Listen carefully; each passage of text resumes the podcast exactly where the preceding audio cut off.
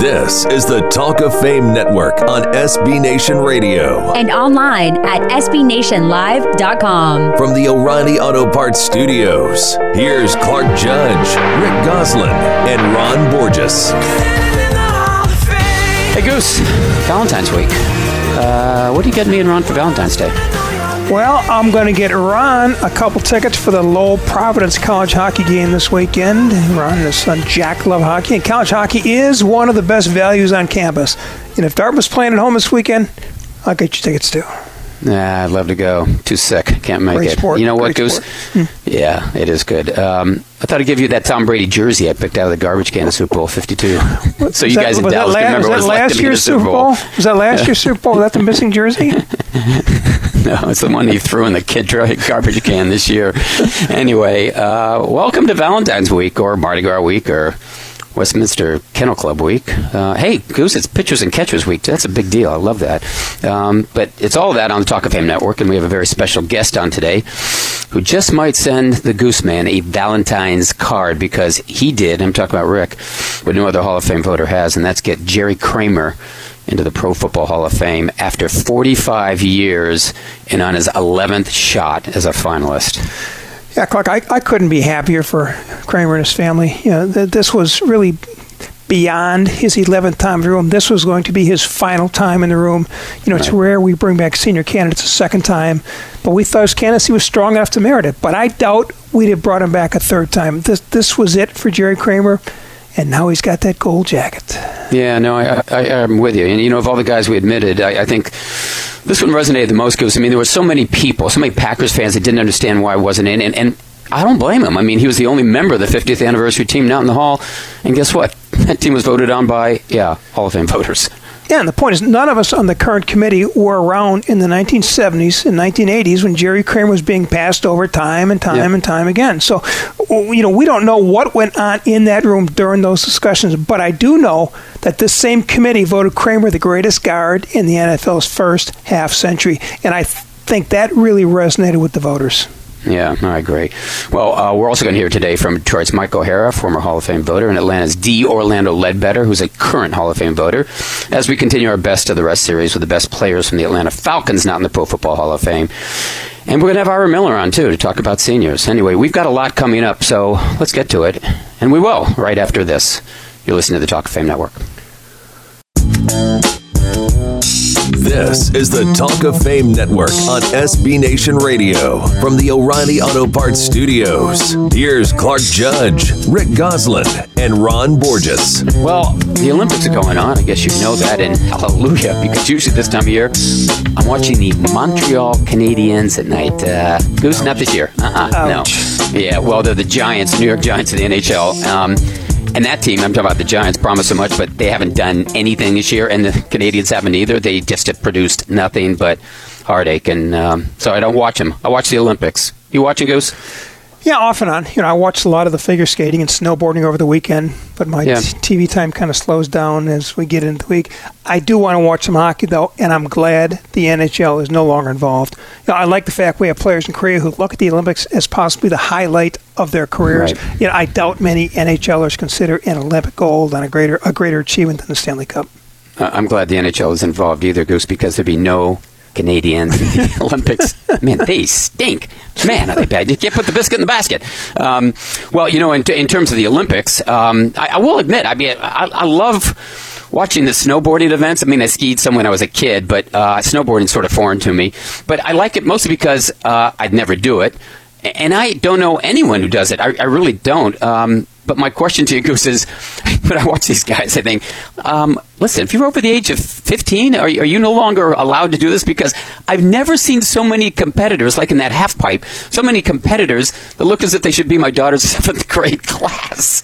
Yeah, it's uh, it's X Games invited to Korea. You know, it's Yeah, it's catering to the youth element uh, of the television audience. And make no mistake about it, this is as much or more a TV event as it is an Olympic event.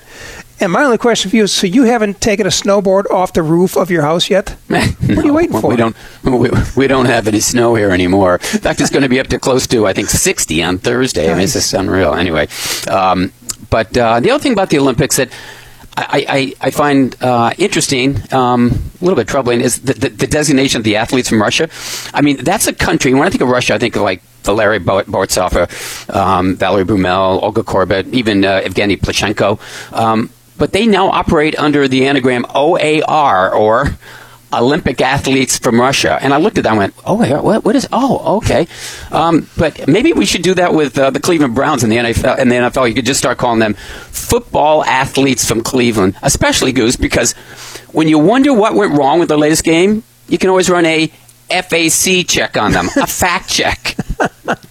Hey, I'm not sure about you, but I would pay a see, see it, pay to see a team from Cleveland that featured LeBron James, Corey Kluber, yeah, and Joe yeah. Thomas. I'm not sure what sport they'd play, yeah. but you are talking about the players at the very top of their profession in their respective sports. Yeah, no, I'm with you on that. Well, speaking of that, um, which NFL player do you think would be best suited to do, uh, let's say, mm, like a double toe loop or a triple axel in figure skating? Easy. Someone who can defy gravity, and that would be Odell Beckham Jr. Yeah, I thought the same thing. You know, when, you, when uh, I mentioned that, I thought, oh, how about OBJ? Uh, then, of course, you'd have to fire fire hydrant, find a fire hydrant to uh, pee on. um, right. Well, um, anyway, the Olympics coming nightly to a TV near you. Uh, it's good. I, I enjoy it. Um, the big news the past week, uh, other than Mike Pereira's comments on our weekly podcast, of course, was the new contract for Jimmy Garoppolo. Um, he signed a five-year deal, contract extension. I think it was 137.5 million that not only makes him the highest paid player in the NFL, but guarantees him 90 million the first three years. 90 million. So Goose, riddle me this. You're a historian. He started seven games. That's one less than Tom Brady has Super Bowls. Yet he gets a contract that pays him almost twice as much as the best quarterback in football the last 50 years. Look, I mean, I understand the speculative deal based on the future. I get that. But you're backing up the brinks for someone with seven career starts? Well, put in perspective. Tom Brady makes more in one start than John Unitas made in a season. And John Unitas made more in one start than Sammy Baugh made in a season. It's not about ability; it's about timing. You know, Matthew Stafford hit the market at the right time in 2017. He was highest paid quarterback. Right. You know, Garoppolo hit the market at the right time in 2018. You know, now timing is going to reward Kirk Cousins this offseason. You know, Brady's problem: he's 40, not 30. Yeah, well, since you mentioned Brady, I mean, you know how much I like him, and I do. Um, but one of the things I've always liked is it, it, seems like he's seldom, if ever, involved in a contract dispute or squabble. I mean, the, the deal's done quietly. He makes no noise, and in the end, you know, he makes less than Jimmy Garoppolo. Yet he goes to Super Bowls where other quarterbacks who may get more money. And you mentioned Matt Stafford. I'll mention Matt Stafford. They never do. And, and contrary to what Lane Johnson said last week, that was a great comment. Brady has fun doing it. I'd say eight times more fun, in fact, more than most people. You know, bottom line, Tom Brady is already set for life. He, he's set for life on his endorsement income alone. He's set for life on his wife's income alone. You know, I don't think Tom Brady's playing at the age of 40 for the money, which is why his contracts aren't drama scripts. Right, right. Um, it's sort of relief, too, honestly. Um, yeah. To, to, to, hear nothing about that. Um, well, the Garoppolo contract. Let's go back to that. What does it mean going forward for someone like, say, Aaron Rodgers or Kirk Cousins, even Drew Brees. I mean, I saw somebody the other day say Marcus Mariota's next contract is going to be record breaking. Marcus Mariota. So, I mean, Goose, why stop there? How about Blake Bortles, Nick Foles, Teddy Bridgewater? I mean, what's this mean for these guys going forward? Well, that's exactly right. You know, Matthew Stafford set the bar a year ago. Then Garoppolo set the bar, and then Kirk Cousins is going to set the bar, and then Aaron Rodgers is going to really set the bar. That bar is going to move higher every year. It's it's about ability. It's not about ability. It's about timing. Yeah, it's always about stepping up to the bar about 2 in the morning, right, Goose? um, well, I'll show you how far this has gone. You mentioned Unitas. I'll look this up. In 1956, John Unitas signed a one year deal with the Colts for $7,000. But he wouldn't get a dime unless he made the team. and then he'd get $437 for each of the 12 weeks he was on that team, Baltimore Colts, with the remaining $1,750 paid at the end of the season if he was still on the team. Clark, I'd say that was a pretty good deal for the Colts, and that's what the market bore, so that's what the market paid. Yeah, it's a pretty good deal for the Colts. Pretty good deal for the NFL too. Um, yes, sir. God, it's just amazing though how far we've come and how far that position has come in a relatively short period of time. Anyway, that's the sound that we've got the Goose Man coming up. Yes, with a state your case, and he wrote about. I mentioned the Colts a guy that I covered at the Baltimore Colts when I first got on the beat, a center Ray Donaldson, who went on to play with other teams, including the Dallas Cowboys. He wrote about him this week in our State Your Case segment. on talkoffamenetwork.com. And Goose, you think he's Hall of Fame worthy? You want to tell us why? Yeah, well, first off, I'm, I'm surprised you're that old. You covered him? Wow, I didn't realize yeah, that. I did. Okay, I did. so- 1982. Okay, center Kevin Mawae was a Hall of Fame finalist for the class of 2018 for a second consecutive year, but was passed over for a second consecutive year. He was a first team All Decade center for the 2000s, and every first team center from the 1920 decade on already has been enshrined in Canton. So it's just a matter of time before Mawae gets his bust. But every year he doesn't move up in the queue is another year center Ray, Ray Donaldson loses in his candidacy. Candidates have a 20 year window of modern era eligibility, and Donaldson has already burned 17 of those years. So time is running out on a trailblazer at his position. You know, he became the 32nd overall selection of the 1980 draft by your Baltimore Colts. At that time, he was that was the highest an NFL team had ever selected an African American center. Then he became only the second African American to start in the NFL at center in 1981. Only Larry Terry, who started with the Lions in 78 79, preceded Donaldson into an NFL lineup. But over the next 16 seasons, Donaldson performed among the elite at his position. He blocked for an NFL rushing champ, a couple of them, in fact, Eric Dickerson and Emmitt Smith. He blocked for an AFC rushing champion, Chris Warren, and also a 1,100 yard season by Curtis Dickey. Donaldson went to six Pro Bowls, including each of his final two seasons in 1995 and 1996 with the Cowboys. His final Pro Bowl came at the age of 38 when he was on a blocking front that allowed legal 19 sacks, and he won his first Super Bowl at the age of 37. But there was so much losing before uh, uh, before that at Indianapolis and Seattle that doomed Donaldson to a lower profile and now seems to have damaged his candidacy. His team's posted a 76 139 record during that 14 year stretch before he arrived in Dallas. And we know one thing, Clark the Hall of Fame selection loves winners. Does Ray Donaldson belong in the Hall of Fame? The jury obviously is still out.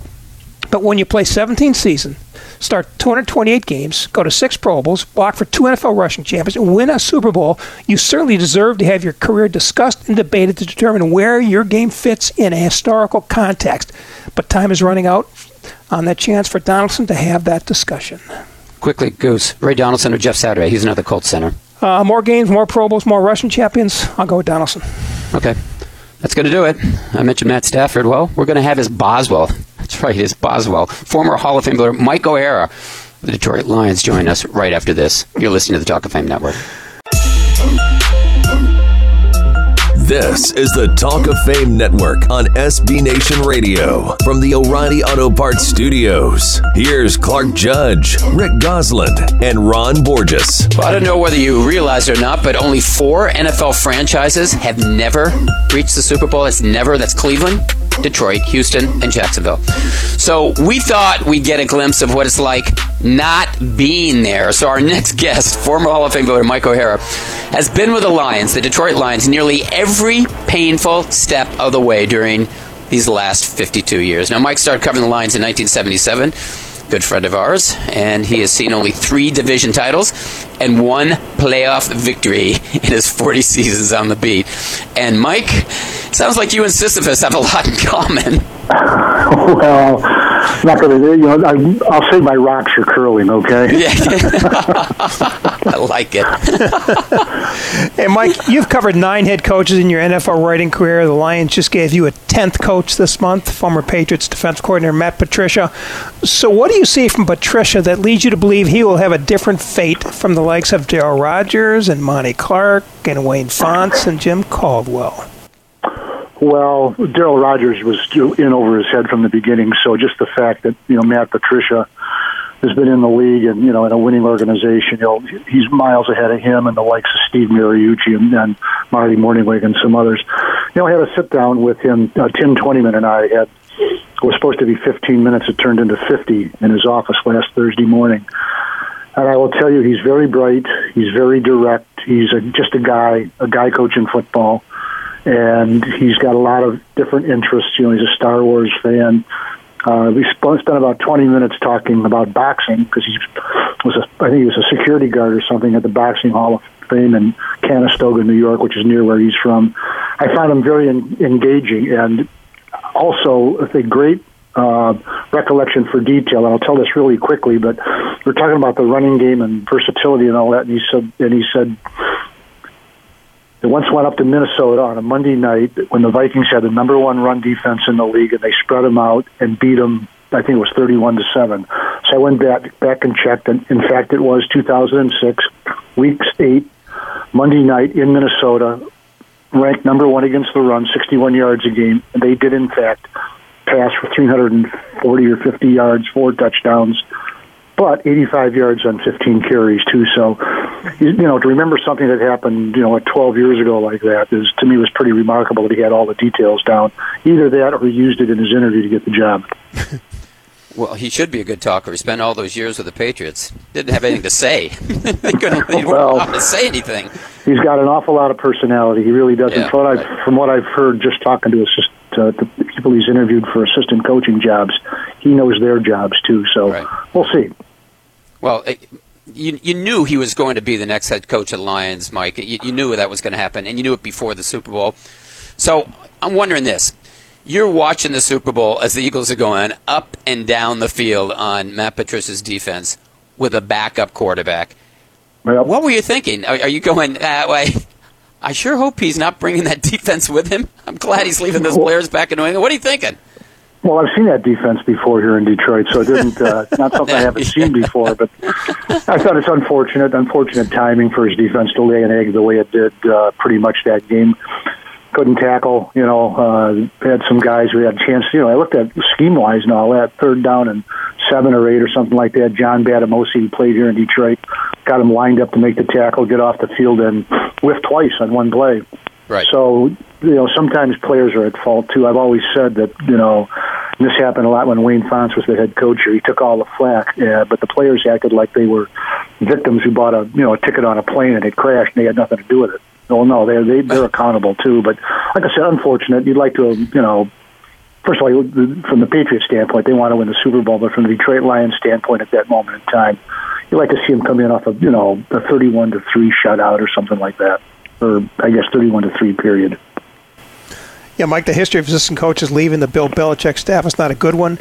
Charlie Weis, Romeo Crennel, Eric Mangini, Josh McDaniels, Bill O'Brien. You know, there aren't a whole lot of championship rings post Tom Brady between them. So, should history be a concern with this hire? I think it's a concern every t- anytime you hire somebody who hasn't done that job. You know, look, guys move up the up the ranks in coaching, and it's one thing, for example, to coach three quarter, be in the quarterback room with three guys, and then you move up to uh, coach the offense, and it's twenty three guys. Then you move up to coach the entire team, and it's forty six on game day, fifty three on the roster, and another 10 or 15 or an injured reserve in the practice squad, all of a sudden you've got to sell yourself to 70 guys. And believe me, if you have any ticks or any go to phrases or any mannerisms, in 10 minutes the players will pick you apart and they'll start doing you know their imitations of you uh, behind your back. I mean, good and bad and indifferent. And I didn't see any of that from Patricia either when I talked to him with Tim Twentyman or in his presser uh, last Wednesday at, at, at the team's headquarters in Allen Park. He looked like a person who would look you in the eye and make his uh, and, and and get across what he wanted to get across. I've seen too many guys who just who cannot talk to the room. Uh, Marty Mornhinweg was like that. He laid a bomb, laid an egg the day he showed up, and he hatched it immediately, and it never grew up. Never got rid of it. Uh, Patricia, I don't see that in him coming in. But once again, we'll see how it goes over time. So he's not going to jump on his motorcycle during one of those first practices and ride off like Marty Mornhinweg did. And he had that scripted. I mean, my gosh, oh, come on! or the bar is high and all of yeah, that stuff. Yeah, yeah, that's no. bad. Um, hey, Mike, I, I noticed that uh, he retained offensive coordinator Jim Bob Cooter. Is is that a good move or a bad one in your estimation? Well, it's what I would have done, and I know that uh, Matthew Stafford made a pitch for him uh, some people think that well that he makes it comfortable for Stafford. No, it's not a comfort that he takes care of them or he's easy on them. It's that, as Stafford said, they see football the same way. I like Teryl Austin as a defensive coordinator, but I thought they had way more problems defensively they did than they did on offense last year. They had one glaring need last year on offense, and that was a running back. They have three or four glaring needs defensively. I thought, and most of them are up front in the pass rush and uh, and depth at linebacker and I thought that had to be fixed. I would have I would have done the same thing with Cooter, and that's one of the things I asked him. By the way, and, and just in our private session, he said, Cooter was, you know, he said that he self-scouted the Detroit Lions before he took the job. He's talking, I'm talking about Patricia, what he did, and called people who'd been here, and he called Jim Bob Cooter, in fact, and and in cross, you know, referencing and you know, crosstalk, or whatever you want to call it, he got great reviews of Jim Bob Cooter, and so why make a change? I also think he's, I'm not sure if this has been announced yet or not, but I think Joe Marciano is back as the uh, special teams coordinator you know, the Lions were second in Rick Gosselin's overall special teams rankings in 2016, and they were sixth this year, 2017. So, you know, why make a change there? I think the Lions are sort of onto something offensively. It's it's it's been working pretty good under Matthew Stafford, and if they you know clean up a couple of things up front on the offensive line. And, and, and, and the running game, it should be even better because you're looking at a guy who's the top five in every metric in pro football. Yeah. Mike, the Lions last won an NFL title in 1957. 60 years is a long time to go between championships. Is there anything to this Bobby Layne curse?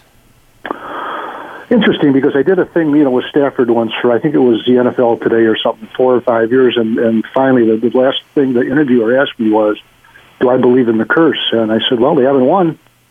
So I don't know if it's a curse or not, but I, you know, I've talked to Joe Schmidt about that, and Joe, and you guys know Joe Schmidt, you know, one of the absolutely all-time great players and great people, smart.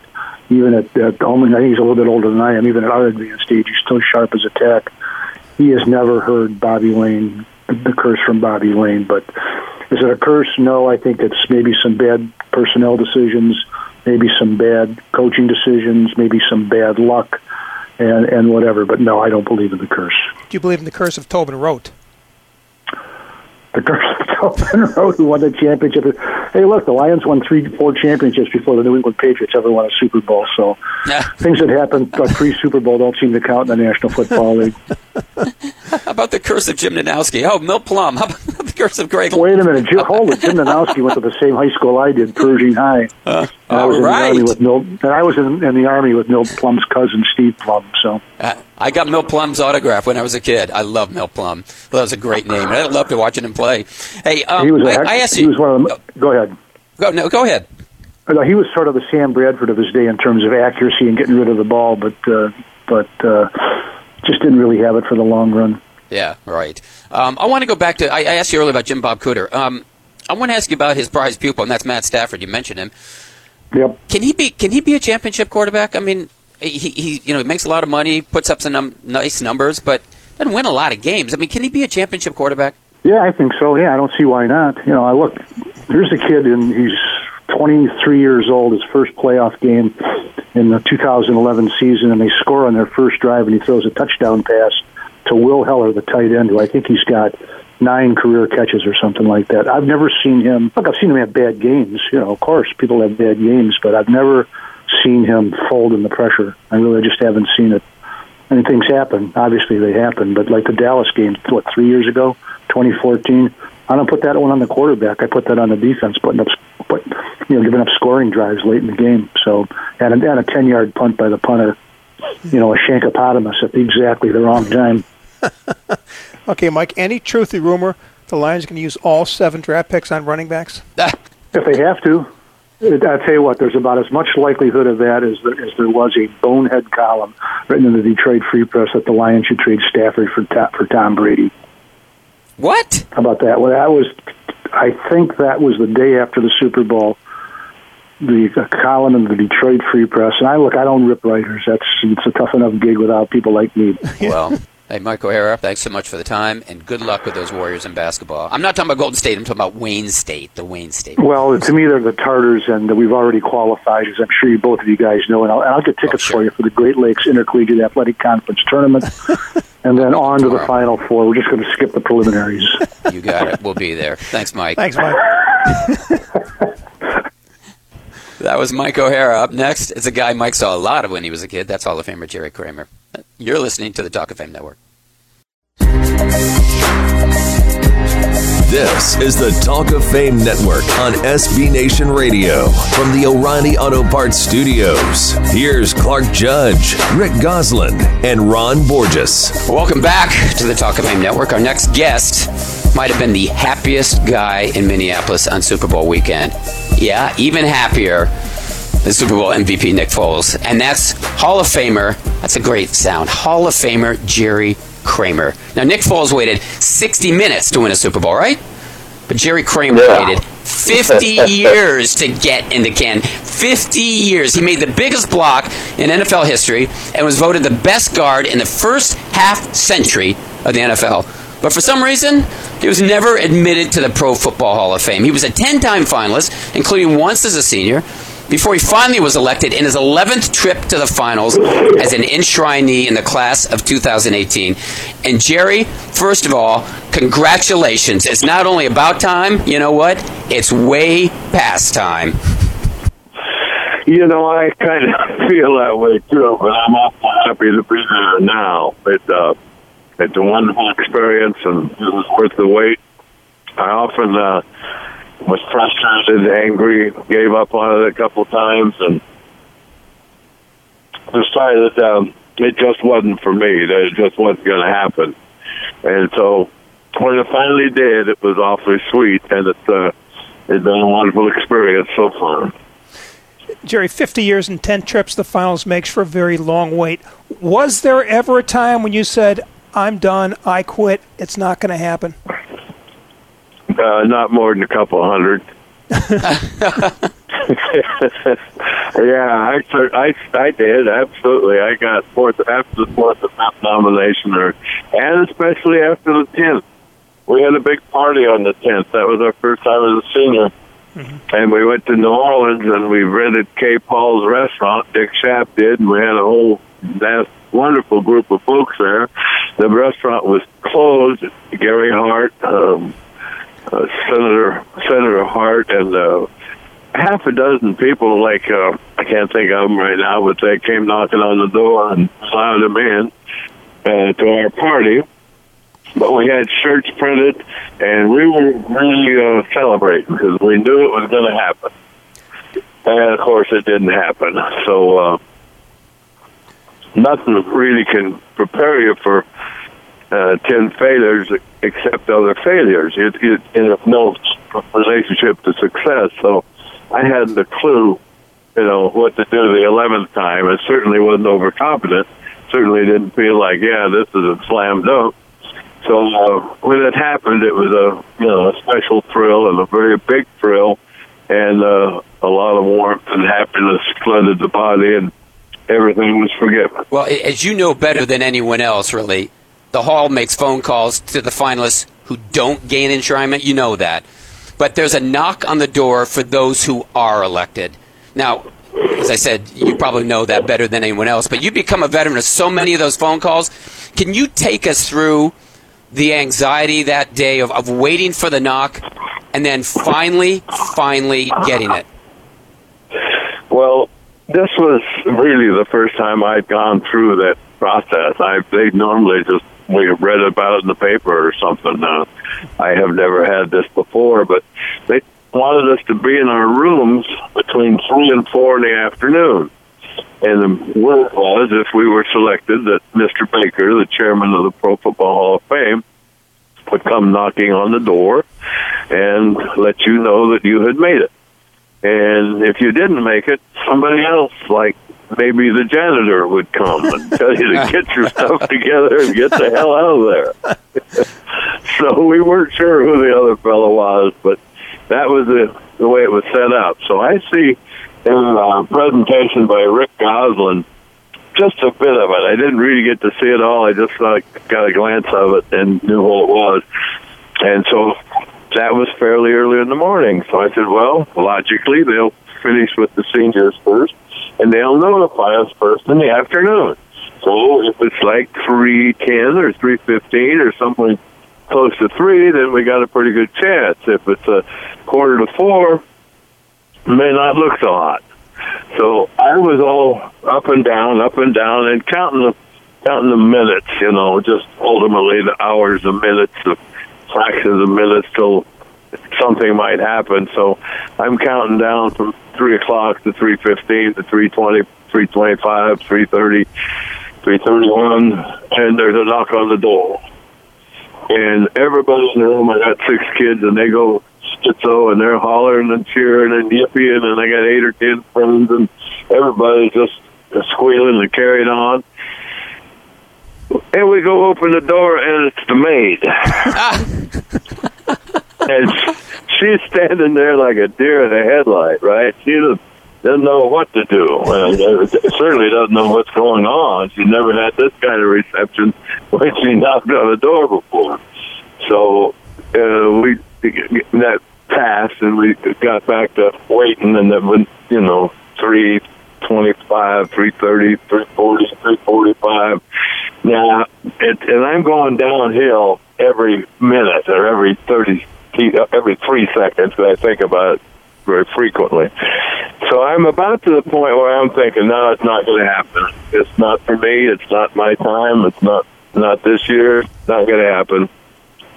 And we hear this boom, boom, boom on the door. Now this is like no knock you've ever heard. This guy is six nine, four hundred pounds, and he knocks like it.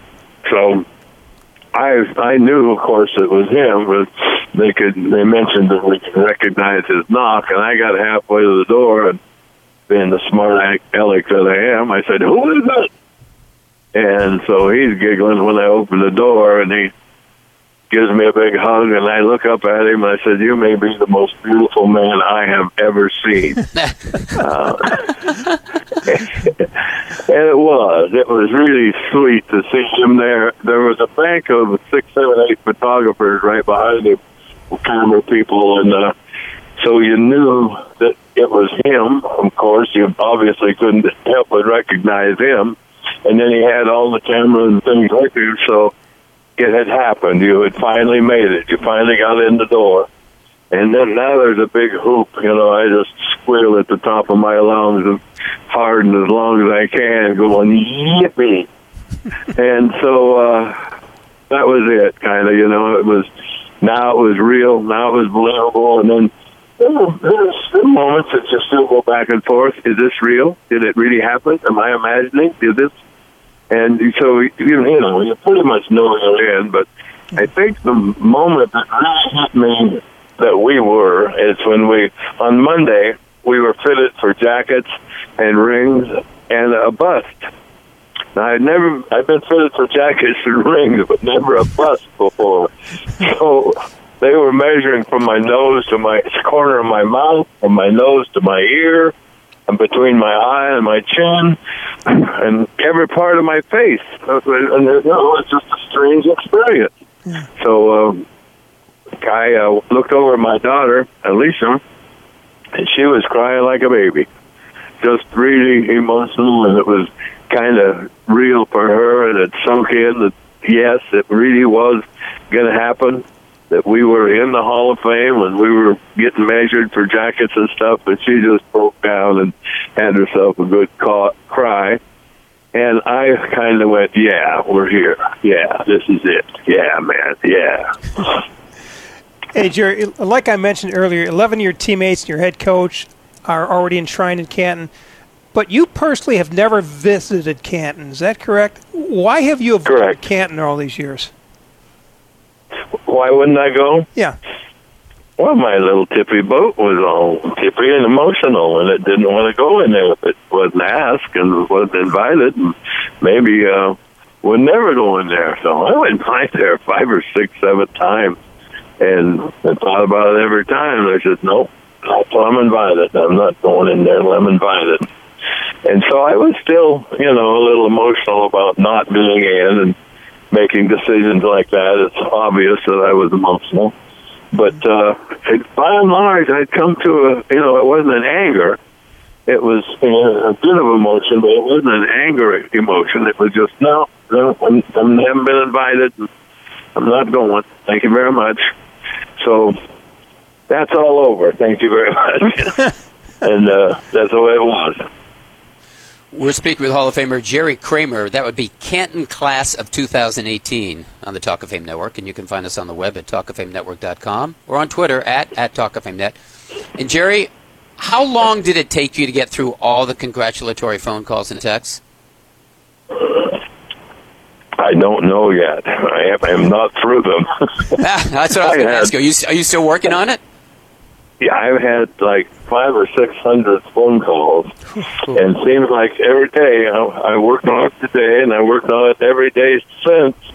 But I get uh, 10, 15, 20, and in in between phone calls coming in, so I never get a complete day, but I'll I'll do 10, 15, 20, and then 10 new ones will come in.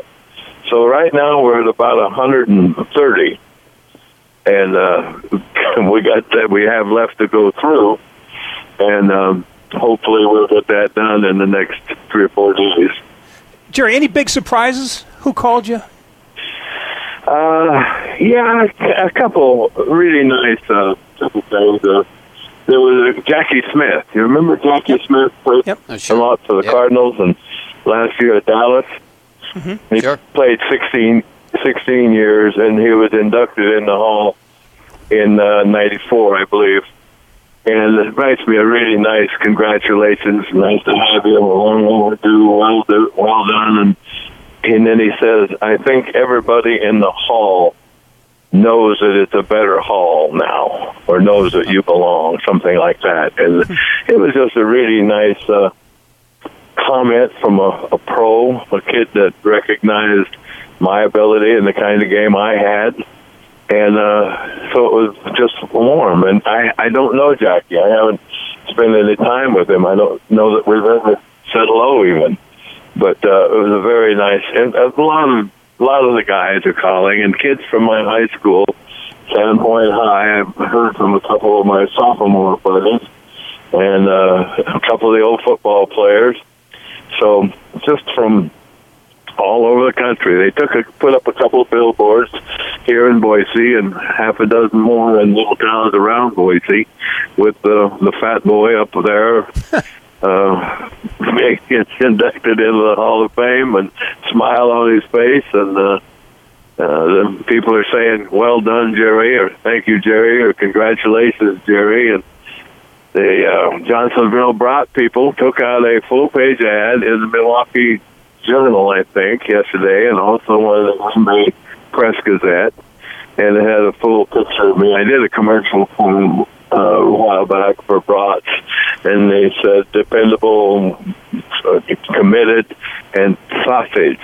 And they had a full page ad in the Milwaukee Journal. So a lot of, you know, fun things and nice things and not, not lasting things. They're not going to be there forever. They're just Uh, coming by this week or the next week. And so enjoy them and smile and giggle and make life just a little better. Well, Jerry Kramer, we're going to join that chorus and say congratulations on an honor that took far too long to happen. And thanks for the time today. Thank you. Thanks, Jerry. That was former Green Bay guard and now Hall of Famer Jerry Kramer. Up next is the two minute drill. You're listening to the Talk of Fame Network. This is the Talk of Fame Network on SB Nation Radio from the O'Reilly Auto Parts Studios. Here's Clark Judge, Rick Gosselin, and Ron Borges. Well, we're just about out of time, so you know what that means. Yep, it's time for the two minute drill. Now, Rick and I are going solo today, so we're going to try something different. We're going to try this one in mono, not stereo, mono, with only one, not two responses. Goose, Gooseman, you ready? Yes, sir. Let's get to it. Early favorite for the longest speech at Canton this summer. Early favorite, Ray Lewis, but my money is on T.O. because he believes the Hall of Fame is all about T.O. Really? You're right. What are the chances T.O. thanks Hall of Fame voter Matt Maiocco for getting him in? I think there's a better chance Matt gets criticized for taking so long to get T.O. in. Who has the most fun? The Patriots, the Eagles, or Cyndi Lauper? Until the parade, I'd have said the Eagles. Now it's a jump ball. Hall of Famer O.J. Simpson was spotted at a Las Vegas Costco. What was he buying? One of those six foot safes to store his memorabilia. You never know who wants your memorabilia. Mike Lombardi once said that the Eagles' Doug Pederson, quote, might be less qualified to coach a team than anyone I've ever seen in my 30 plus years in the NFL. What's he saying now? Mike saying, I was thinking Paul Petersen of the Donna Reed show, not Doug Pederson of the Eagles. I remember Paul Petersen. Who throws the best parade? Macy's, the Rose Bowl, or the Eagles? The Rose Bowl because it's the only parade with a potential Sparty spotting. Oh, What are the chances Jason Kelce gets an off-season job as President Trump's speechwriter? I think there's a better chance he appears in the next Harry Potter movie with that outfit. what should the 49ers do with Reuben Foster? If the allegations are true, it's time to say goodbye. Charles Haley called the Cowboys, quote, a bunch of losers, unquote. Is he right? He has five more Super Bowl rings than anyone on that team, so he can say whatever he wants, and you'd better listen. Who gets Roger Goodell's first Valentine? Uh, Alberto Riveron for keeping his thumbprints off the Super Bowl. You're right about that. Why did Josh McDaniels decide to stay in New England? Because he had flashbacks at Denver, and I think the Colts may have had flashbacks of those Denver games. what are the chances Rob Gronkowski trades the NFL for an acting career? career? I'd say there's a better chance Tom Brady retires from the Patriots this offseason than Rob Gronkowski retiring. Stick with your day job, Rob. That's the end of the match. Well, we're going to stick with our schedule, and we've got to go to halftime. But don't go anywhere. There's another hour just around the corner, and we're going to hear from D. Orlando Ledbetter, the Atlanta Journal Constitution, and get his take on the best Falcons not in the Hall of Fame. There's all that and more right here on the Talk of Fame Network. This is the Talk of Fame Network on SB Nation Radio. And online at SBNationLive.com. From the O'Reilly Auto Parts Studios, here's Clark Judge, Rick Gosselin, and Ron Borges. Welcome back to hour number two of the Talk of Fame Network. It's Valentine's Week, as we said, or Mardi Gras, Westminster Dog Week, or pitchers and catchers. Take your pick. Goose, I know you have a dog. What do you got, lab? Yes, sir. Like what? You ever watch the Westminster Dog Show in New York? No, Clark, that used to be my mother's favorite show, but I've seen maybe 10 minutes of that show in my life. My own dog in the side yard is entertaining enough to watch. well, have you ever seen the movie Best in Show? Did you ever see that? Saw it and loved it. Hysterical. It, it was tremendous. And, you know, it's pretty close to how I always perceive the, the, the, show. Because when we lived in New York City, my wife once went in the afternoon uh, with a friend of hers to Westminster and loved it. And she went behind the scenes, met the handlers, got to know some of the dogs. And she came home saying, You need to go. Of course, I told her, uh, I get to see dogs every Sunday when the Browns are on, uh, which is a way, of course, returning this conversation to football. I guess that's what we talk about. Uh, we have D. Orlando Ledbetter of the Atlanta Journal Constitution coming up this hour. Um, in week two of our Best of the Rest series with D telling us which Atlanta Falcon, not in the hall, that he prefers. So, Goose, who do you have here? I know you like Kenn, you like Fralic, Nobis. Who do you have here? You know, I probably got Nobis because living in Texas, I know of the legend. You know, there may not have been a better football player ever produced by the state. He was the first overall pick of his NFL yep. draft, and until those knee injuries, he was every bit the player on Sundays that he was on Saturdays. You know, he was an all-decade selection in the 1960s yet has never been discussed as a Hall of Fame finalist. Boy, that's that's uh, that's sad. Um, uh, you're on that senior committee. Can you ever see him coming out, Goose? If if we get an amnesty class, I think uh, anybody that made all decade has a chance. But okay. boy, if they're going to keep us to one or two a year, it's going to be very tough. Yeah, right. Well, speaking of the Falcons, Goose, you remember this guy? College, you're not at a home I, I, I understand. This is not for long. Yep, that's Jerry Glanville, and he's back though not in the NFL, in the CFL. June Jones signed him as his defensive coordinator with the Hamilton Tiger Cats at the age of 76. Goose, I don't know how good those teams will be, but you know what? Should be a lot of fun to cover. You know, I knew June when he was, when he was here in Dallas as a head coach at SMU. The man knows offense. You know, he he's going to throw the ball, but uh, Glanville's grits blitz that may be in for a rude awakening up there. Yeah, well, I just hope he leaves some tickets for Elvis at the door. We're not going to leave tickets for anyone here. We're just going to leave, period. But when we return, we'll take a look at the NFL's best golfer and its most unpopular assistant coach, at least in one city. This is the Talk of Fame Network.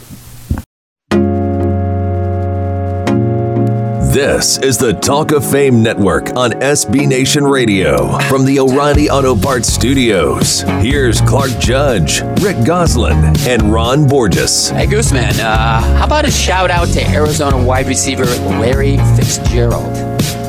Last week, he became the first black amateur to win the Pebble Beach Pro Am. True story. And, and only the seventh, seventh pro athlete to win the title in that tournament's 81 year history.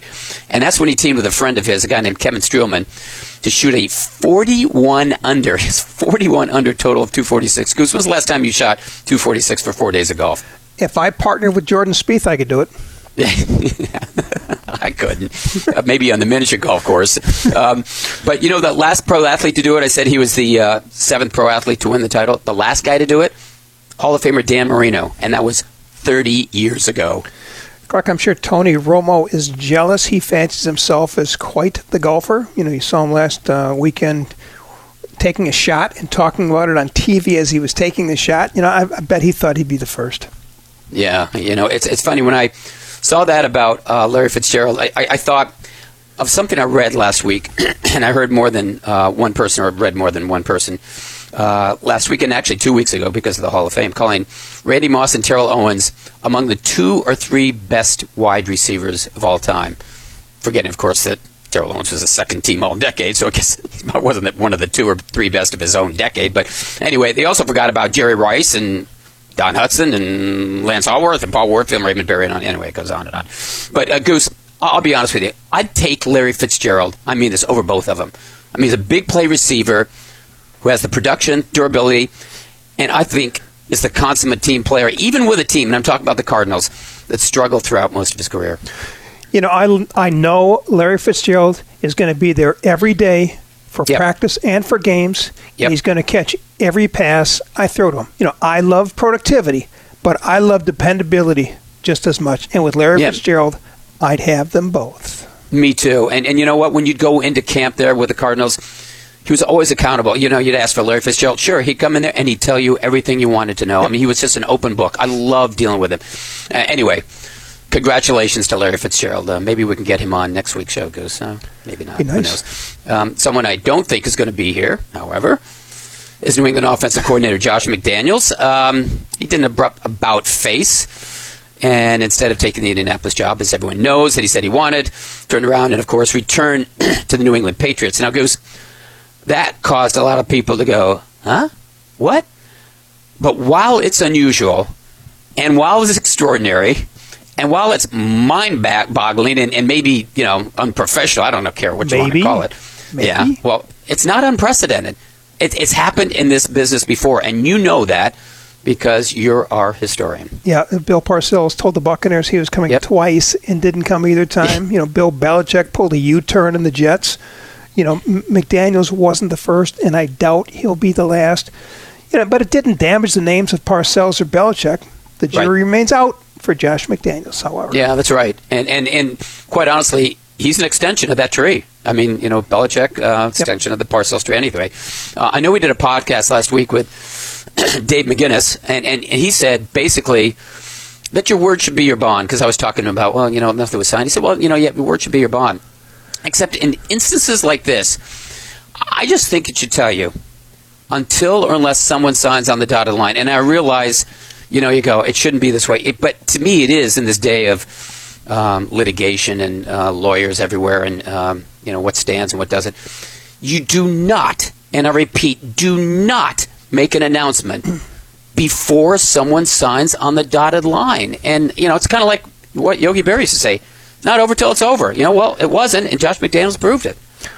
I agree, except when you start hiring assistant coaches that your head coach in waiting asked you to hire, you have to believe the commitment is there. You know, Right. lives are changed, families are being uprooted. That's what really makes the Daniels you turn troublesome. Coaches left good jobs, some good jobs, and were moving to Indianapolis for Josh McDaniels. You don't do that to your friends. You don't do it to your peers. You know, I felt bad for the Colts, but I felt worse for the, those three assistant coaches who took McDaniels at his word. Yeah, no, I agree with that. In fact, I think um, makes for an awkward situation too for Frank Reich coming in there. You go, boy, what, I mean, what, what, what do we do here? I mean, it's just that I agree with you. I mean, you go, wait a second, you told me we were taking this, you were taking this job. Why didn't you tell me that you had cold feet anyway? Right. Um, you know, the funny thing is, Goose, Colts may have wound up with a better option than Frank Reich. I mean, I, I've always said on this program, I, I, I'm not a big McDaniels guy in terms of hiring him, unless unless he brings number 12 with him. And, and let's face it, I mean, Frank Reich did wonders with Wentz and Foles in Philadelphia. And furthermore, he beat that number 12 in Super Bowl 52. You know, I loved what uh, the Colts GM Chris Ballard had to say. We want people who want to be here. Josh McDaniels clearly didn't want to be here. Frank Yeah. Reich did. And the Colts are better off for it. You know, Josh McDaniels wasn't the only good coach in the marketplace. And I think the Colts got a good one in Frank Reich. Yeah, no, so do I. Um, and as far as Josh McDaniels, who I know former linebacker and friend of the show, Willie McGinest, said that McDaniel said there's no agreement that says he succeeds Belichick, Bill Belichick, when he retires.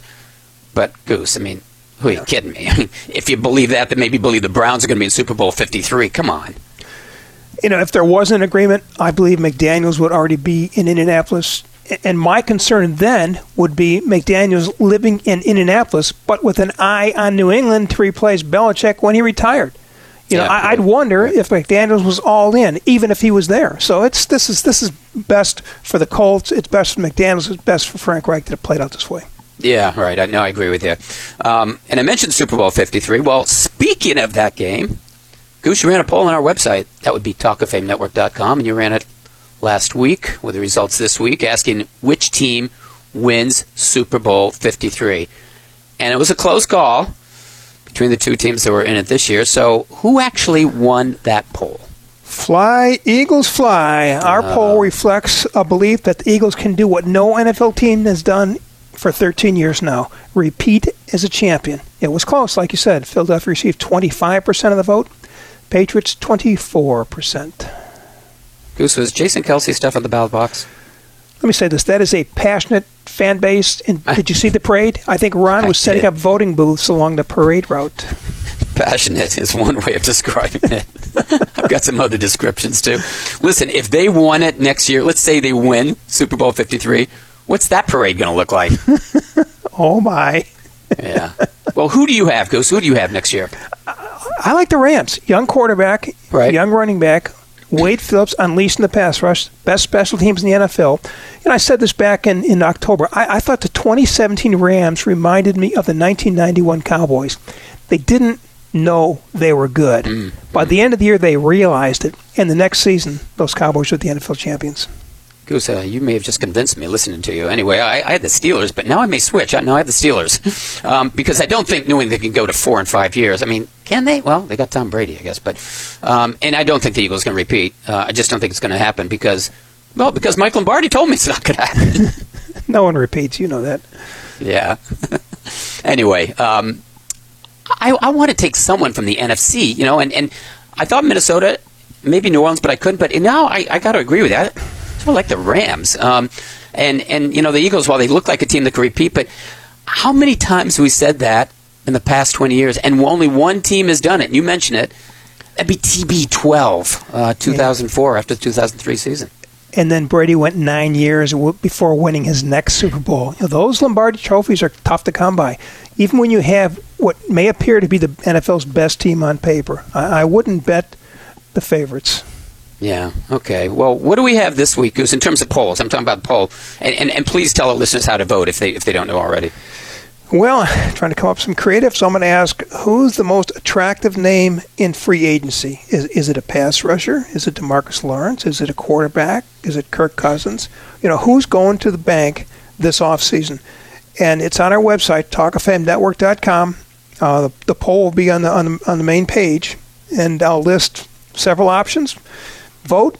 Give me something to write about next week. How many options do you have? Six, eight? How many Um, names? I'm right now. I'm six. It could go to eight. Still working okay. on the list. Okay. Well, you know that poll with the uh, teams in Super Bowl 53. I didn't see Atlanta among the top finishers, um, so we're going to have to ask Hall of Fame voter D. Orlando Ledbetter about that. You know what? He's coming up next. He's going to talk about the best Falcons player not in the Pro Football Hall of Fame. You're listening to the Talk of Fame Network.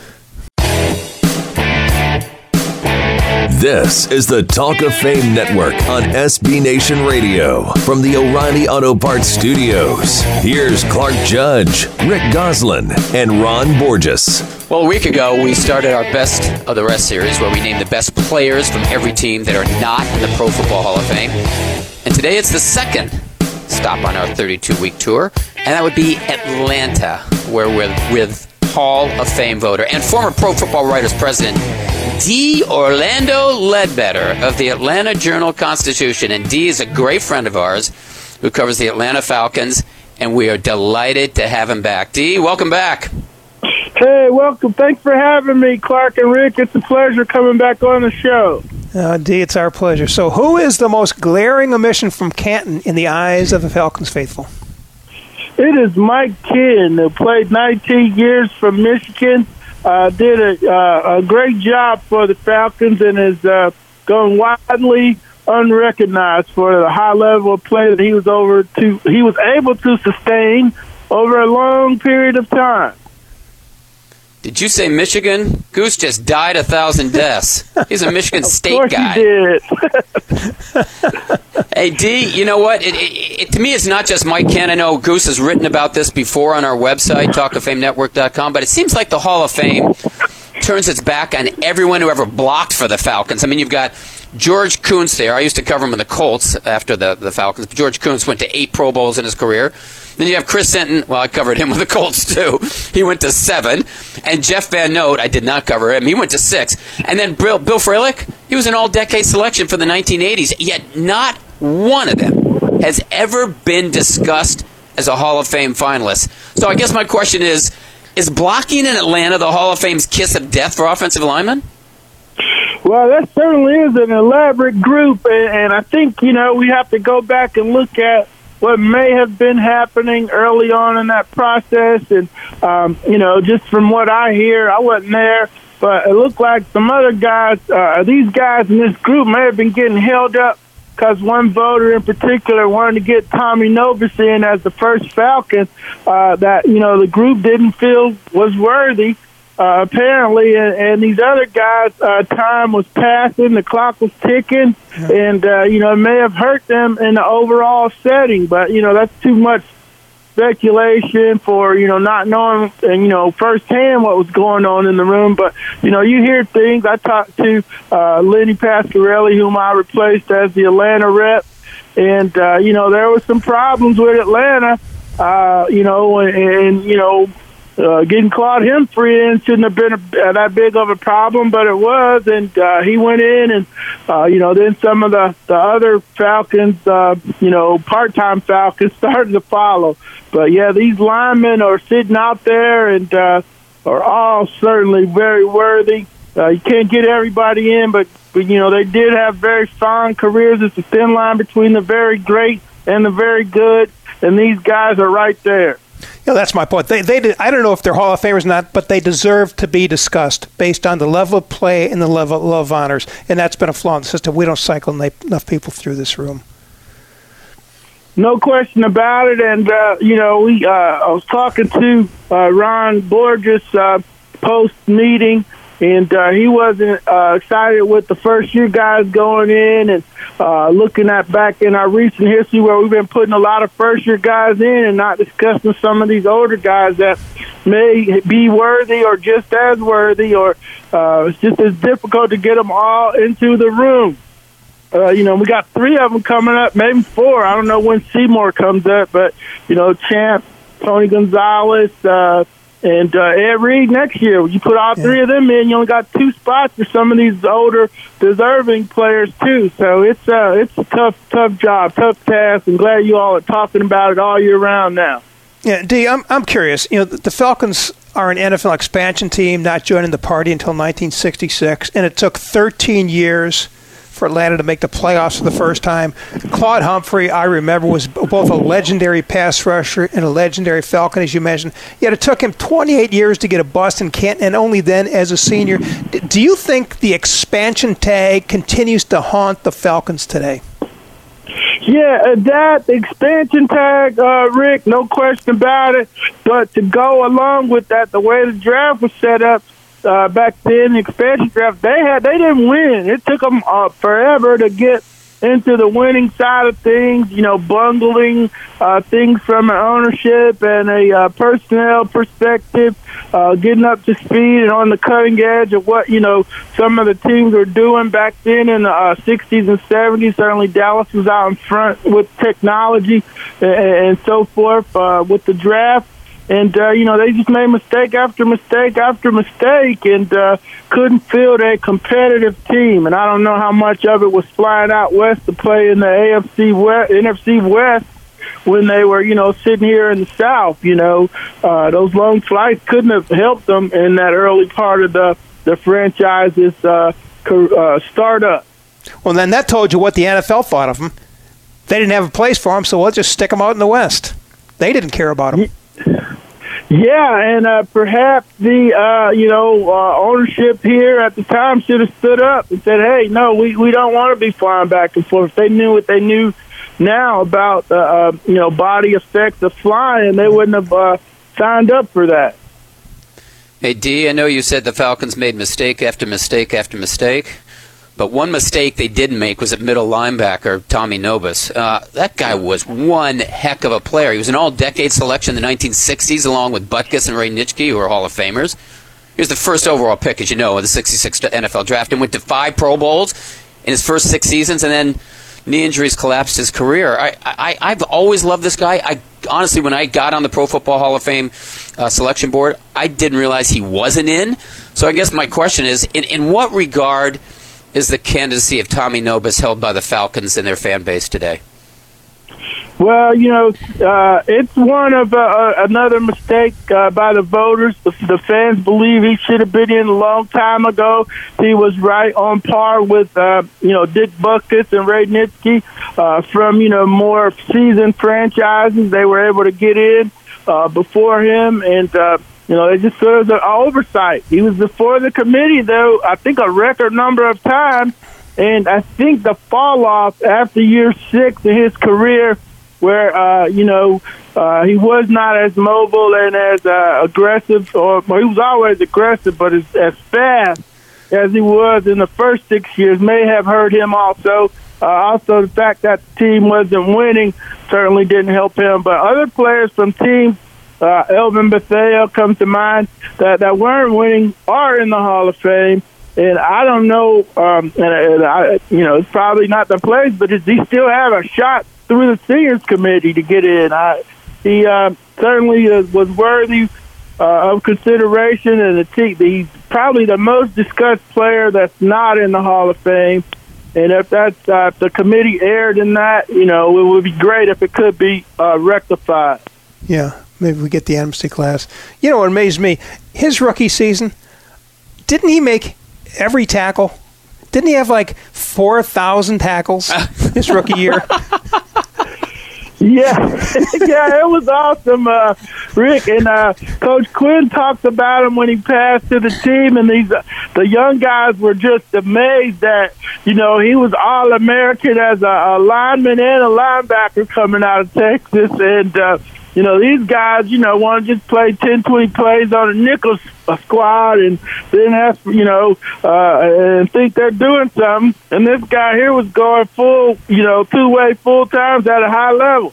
So, you know, he used him as his all gas, no brakes guy, uh, you know, late in the season to help uh, motivate the counter team when they were wearing the, the number 60 decal on it. But yeah, his first year, he was a dynamo and yeah, he probably had to make every tackle given the, uh, um, you know, the way Norb, Norb and the guys, Hecker, uh, the original coach, and then built the team.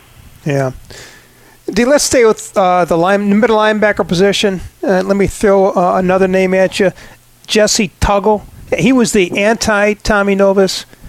He arrived in the NFL undrafted, went on to play in five Pro Bowls, set a franchise record with more than 12 100 tackles. You know, the franchise has retired his number 58. In what regard is the candidacy of Jessie Tuggle held by the Falcons and their fan base?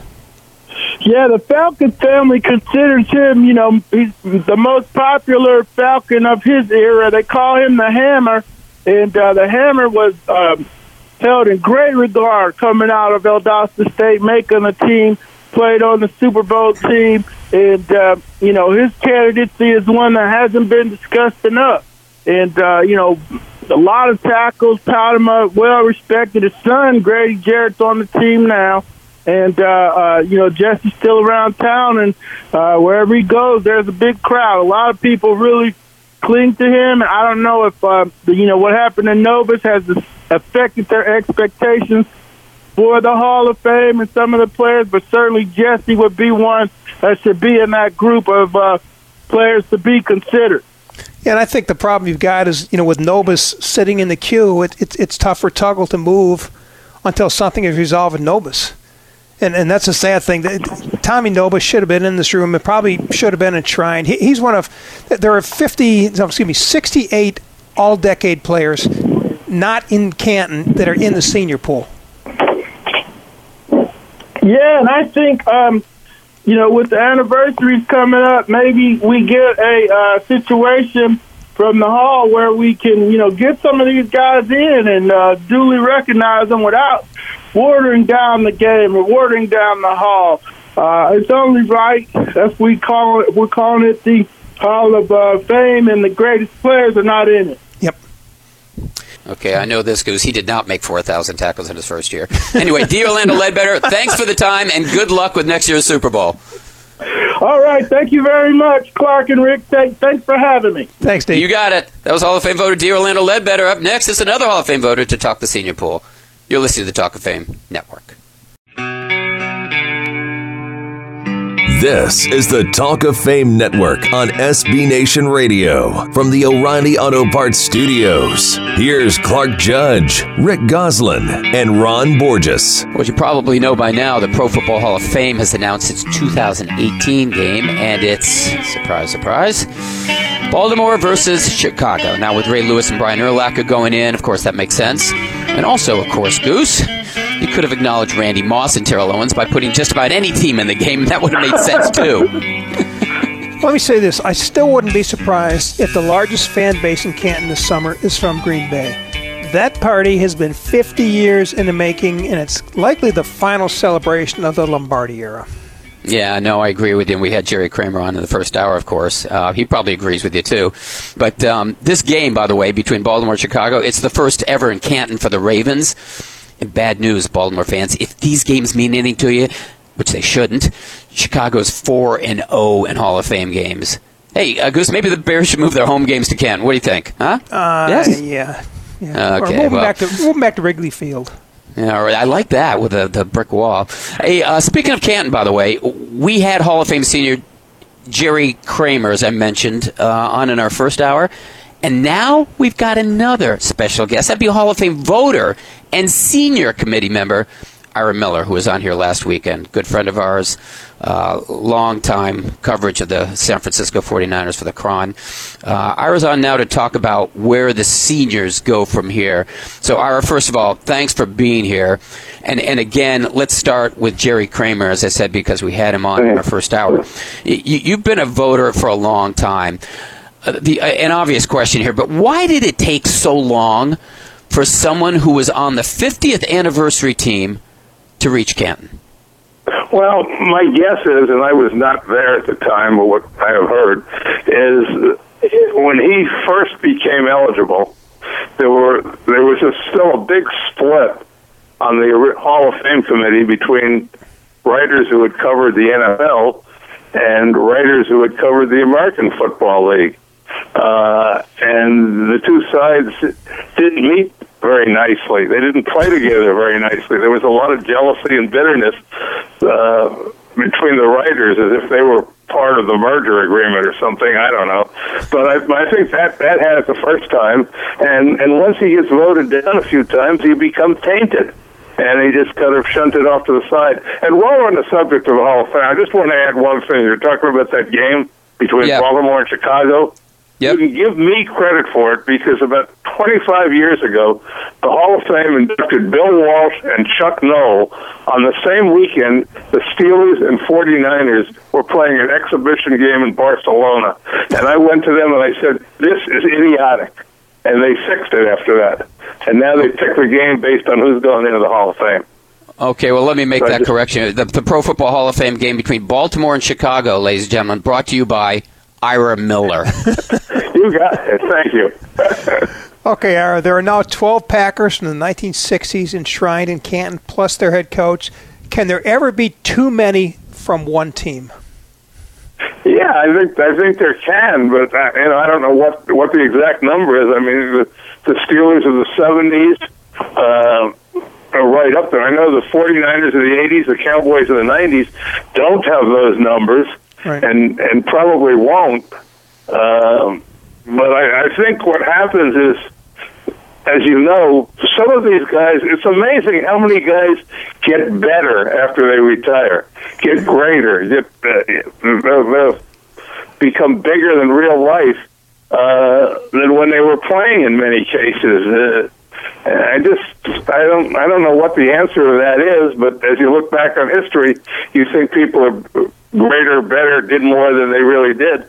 And and of course, you know, the flip side is I know people talk about this all the time, but the idea of the game is to win championships, and I think it's it's not improper that championship teams are heavily represented, and that's that's what you're playing for. I noticed two wide receivers in uh, in this class didn't win any championships. Yeah, I noticed that too. Yeah. yeah, funny you should mention that. I um, I think what you've got, and and the reason we had the class we have now. Yeah, I talked about how the committee used to be the old guys between the AFL and the NFL that didn't like each other. Now you're getting a lot of younger people on the committee, and I, I call yeah, I wouldn't call it the fantasy football Hall of Fame, but that's that's what it becomes in in in some uh, in some degree. I'll never forget a guy who's no longer with us was on the committee once, and we were debating, and I can't remember uh, even the the player whose name came up. Uh, but he said, "Oh, he must have been great. He never missed a game." Well, I threw back the name Bill Romanowski at him, a linebacker who played 16 years with the Eagles, the 49ers, and the Raiders. He didn't miss any games, but you know they're not preparing a bus for him in Canton. I just, I just don't know that enough people look at it critically enough. Yeah. Well, okay. maybe, question maybe for you. Go ahead. Go ahead. Okay, question for you. And we, we've asked this over the years to a lot of our guests. You and I are both on a senior committee. If you could give a free pass to Canton for one guy in the senior pool right now, uh, it would have been for me, Jerry Kramer, until this last year. Who would you give that pass to? Who would you say you have a bust? Oh boy, that's a good one. You know, I'd have to, I'd have to think about. Uh, I haven't really thought about it, but I mean, I, I'll give you. And he's a young senior, but he's a guy that I'm going to be making a push for, and Clark covered him too. Uh, Roger Craig with the 49ers. Uh, you know, when, when Marshall Faulk went in, he's the greatest. This, he's the receiver. He's the runner. He does all that. I mean, Roger Craig was was Marshall Faulk before Marshall Faulk. You know, he was the first thousand thousand guy. He caught the ball. He ran the ball. He blocked. Scored three touchdowns in once in a Super Bowl upset. Uh, haven't gotten a sniff. Now, there's a lot of people in that in that category, but he's the first one that comes to my mind because I covered him. You know, all these years, I never realized Roger Craig went to Penn State. Uh, no, he uh, he didn't. He was on the Nebraska team that Penn State beat forty-four to six.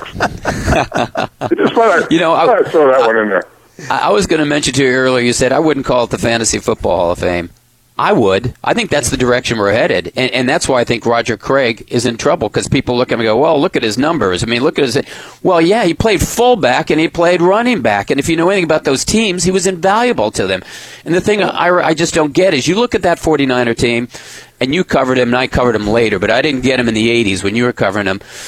They were a dominant team, and who do you have in the Hall of Fame from there? Joe Montana, and of course Jerry Rice later in the, the 80s, and you got Ronnie Lott. And then what do you have? And and you look at Roger Craig, you go, what did this guy do wrong? I mean, he had a thousand yards receiving and running in one season. He was a Pro Bowl as a fullback, a Pro Bowl as a halfback. What more did he need to do? And yet, I think guys will look at that num- those numbers and just go, nah, nah, let's let's move on. And if Bill Walsh were around, he would tell you that Roger Craig was. I hate to use the phrase, but it's sort of like the last missing piece of that offense the, Right. to make his offense go. I mean, the first the first year the 49ers won the Super Bowl, uh, hell, I could have been their running back. I think it was Ricky Patton or Al Cooper. I mean, they they they couldn't run the ball at all. They won the first their first Super Bowl on the basis of defense and Joe Montana make plays. But two years later, they drafted Roger Craig, and that that transformed the whole offense. What Well, about and- Bill? and- what about Bill Ring? Yeah, Bill Ring was on that first that '81 team too. But I think uh, I think Ricky Patton, oh Lenvil Elliott, that was another Yeah. one. I mean, Sure. Oh yeah, that's you right. know, there's, that's there's right. nobody, there was nobody running the ball for that team that's going to Canton without buying a ticket. Yeah. But you know, these guys who look at fantasy football numbers, they'll say, "Well, look at his rushing totals." And Craig's response is, "Yeah, I played fullback for part of my career. I wasn't getting the ball every down. I mean, and he's got a good point. I, I just think it's he, he's been a casualty, and unfortunately now he moves into that senior pool. And, and good luck. I mean, I really think good luck. Yeah, he's because I don't he's, he gets he's, he's in that senior pool with with a lot of other people, and I don't know how we're ever going to get the deserving ones out of that pool. There's just so many of them. Well, speaking of other people, you mentioned that senior pool. I mean, we had two others who are in the senior pool now, and they were they were finalists this year. Roger Craig wasn't; he was a finalist once. That was in 2010. That was a long time ago. But um, we had two others who were finalists this year, and, and go to the senior pool. That's Everson Walls and Joe Jacoby. Now, um, I, I, guess I'm going to ask you. I know you feel strongly about Roger Craig, but do you feel strongly about either one of these guys? And, and how much do you think, by the way? Are, are their candidacies as seniors hurt by the fact that they have been discussed? I mean, Jacoby was discussed the last three years, as opposed to some others like, say, you know, an Alan Ameche or, or an Eddie Meador, who, who have not and never were. Yeah, well, I'll, I mean, I'll start with Jacoby because you know my mantra has always been can you write the history of the game without this guy? You certainly cannot write the history of the NFL without the Hogs. The, the Redskins offensive line of the 80s. You don't have the Hogs without Joe Jacoby at tackle. Uh, a follows B follows C or C follows A B, whatever it is. Uh, but the point is, he should be in the Hall of Fame, and, and these guys get they get short shrift when they when they don't even get discussed. I've you know this is not on the point, but it sort of is, and I've argued this for years that they need to move the Hall of Fame voting away from the Super Bowl when everybody is so darn busy. Uh, and all of a sudden, you know, you, you get in that room at six thirty Saturday morning, and everybody's tired, and cranky and let's get done. We got to be done by three o'clock for TV, and they need to move that to another time when people can be discussed more thoroughly, more rationally, and in in a less frenzied fashion. I just yeah. think it's too important to do it the way they do it. I think we should discuss more. I think we need to discuss more. Why why hold to 15? Go to 50. Let's get let's get the right guys. Too many players fall through the cracks. Ira, we've got we got 60 66 all decade players in senior pool right now. 58 have never been discussed. How does well, that happen? Yeah that's one of the things you can do if you move it away from that compressed Super Bowl weekend and have a separate meeting, bring everybody into Canton, a day, two days, three days, whatever, and discuss these guys. I it's either important or it isn't important, and instead it looks to me like they always try and do it. Well, let's let's do it now because we can do it on the cheap because we've got everybody at the Hall of Fame. Right. We can get done in a hurry, we can get two minutes on TV tonight, and blah blah blah. Instead of instead of treating it the way it should be treated. Right, I agree. Hey, uh, Ira. Yeah, well, Ira, I mean, you know, the, I, I, was going to ask you about this general amnesty that Goose has pr- proposed. Um, to coincide with the 100th anniversary of the NFL. Um, Are you in favor? A, are you in favor of having it? Because Goose was just talking about all these guys who haven't been discussed. And um, if you are in favor of having it, what what number would you say? 10, 20, 30, whatever number uh, well, qualified that, seniors admitted. What would you? And, and my, I think it should be certainly at least 10. I don't know if 20 is right.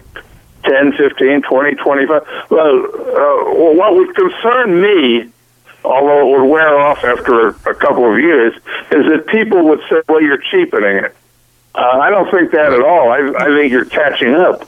Uh, but that's the one thing you got to be careful about that, that you don't say, well, we're going to open the doors, and everybody says, ah, you're just making it too cheap, too easy to get in. I think what we need, it, it, it's hard to get in. It should be hard to get in, but these people that have never been discussed, that haven't been voted on, uh, I think it's criminal that we just ignore them, that we let this go year after year after year. And guys, you know, like like Everson Walls this year, he waits twenty. Guy led the league in interceptions three times. He waits twenty years to even get discussed. I just think that's wrong. I appreciate it. Thanks for the time and uh, thanks for coming up to this game. This is a good idea. Baltimore and Chicago. Pro Football Hall of Fame. You're Thanks. welcome. maybe maybe they'll put my you know maybe they'll get mine in Tom Benson Hall of Fame Stadium brought to you by. I, I like it. That and a $25 million donation will do it, Ira. okay. Thanks, Ira. See you, Ira. That's Hall of Fame voter Ira Miller. Up next, it's two minute drill. This is the Talk of Fame Network on SB Nation Radio from the O'Reilly Auto Parts Studios. Here's Clark Judge, Rick Gosselin, and Ron Borges. Well, I see our producer, that'd be Robert Harris Jr., waving his hand. So, Goose, you know what that means? That's the two minute warning. Yes, sir, you got it. This is the two minute drill, or as we call it today, the two voter drill. It's just Rick and me. I ask, Rick answers, and let's get started. Where's Kirk Cousins next year? The Denver Broncos quarterback maker John Elway. The NFL were to stage the Olympics, Goose Man, where would you put it? Summer Olympics, LA. Winter Olympics, Minneapolis. But I play the hockey in Dallas where I can go to the games. There you go, smart man. And if it fielded an Olympic hockey team, who'd be the goalie? If you believe in miracles, Nick Foles. Johnny Weir, Johnny Unitas, or Porta Johnny? I'll take Johnny U on any list you want to put him on. I could use Porta Johnny right now, Goose. the Giants have the second pick of the draft. Tell me why they shouldn't draft Saquon Barkley. Because elite quarterbacks are harder to find than elite running backs. The two best rookie runners in 2017 both arrived in the third round. Which is more stable, Goose, the Dow or Johnny Manziel? The Dow, it has more good days than bad of late. Well, speaking of Johnny Manziel, he said he still wants to play football. Okay, Goose, where? It's Canada or bust for Johnny Football. Better news. The Jags are moving tarps from their stadium or getting new uniforms and helmets. The removal of the tarps. The next step, hopefully, would be to remove the Jaguars from London and put them back where they belong in Jacksonville. Yes, sir. Frank Reich or Josh McDaniels? Frank Reich. He's won in the postseason with both his arm and with his head. Why is Richard Sherman serving as his own agent? Because he's a Stanford guy. Even if you aren't the smartest guy in the room, it's good to think that. If Adrian Peterson is in fact finished, Goose, is he yet another in a never-ending line of first ballot Hall of Famers? Clark, Lenny Moore, Larry Csonka, John Riggins, and Thurman Thomas all waited until the second ballot. So can Adrian Peterson. I'm making a movie called Three Billboards in Canton, Ohio. What are they going to say? Enshrine more safeties. The Flying Tomato, Le Grand Orange, or the Galloping Ghost? The Flying Burrito Brothers.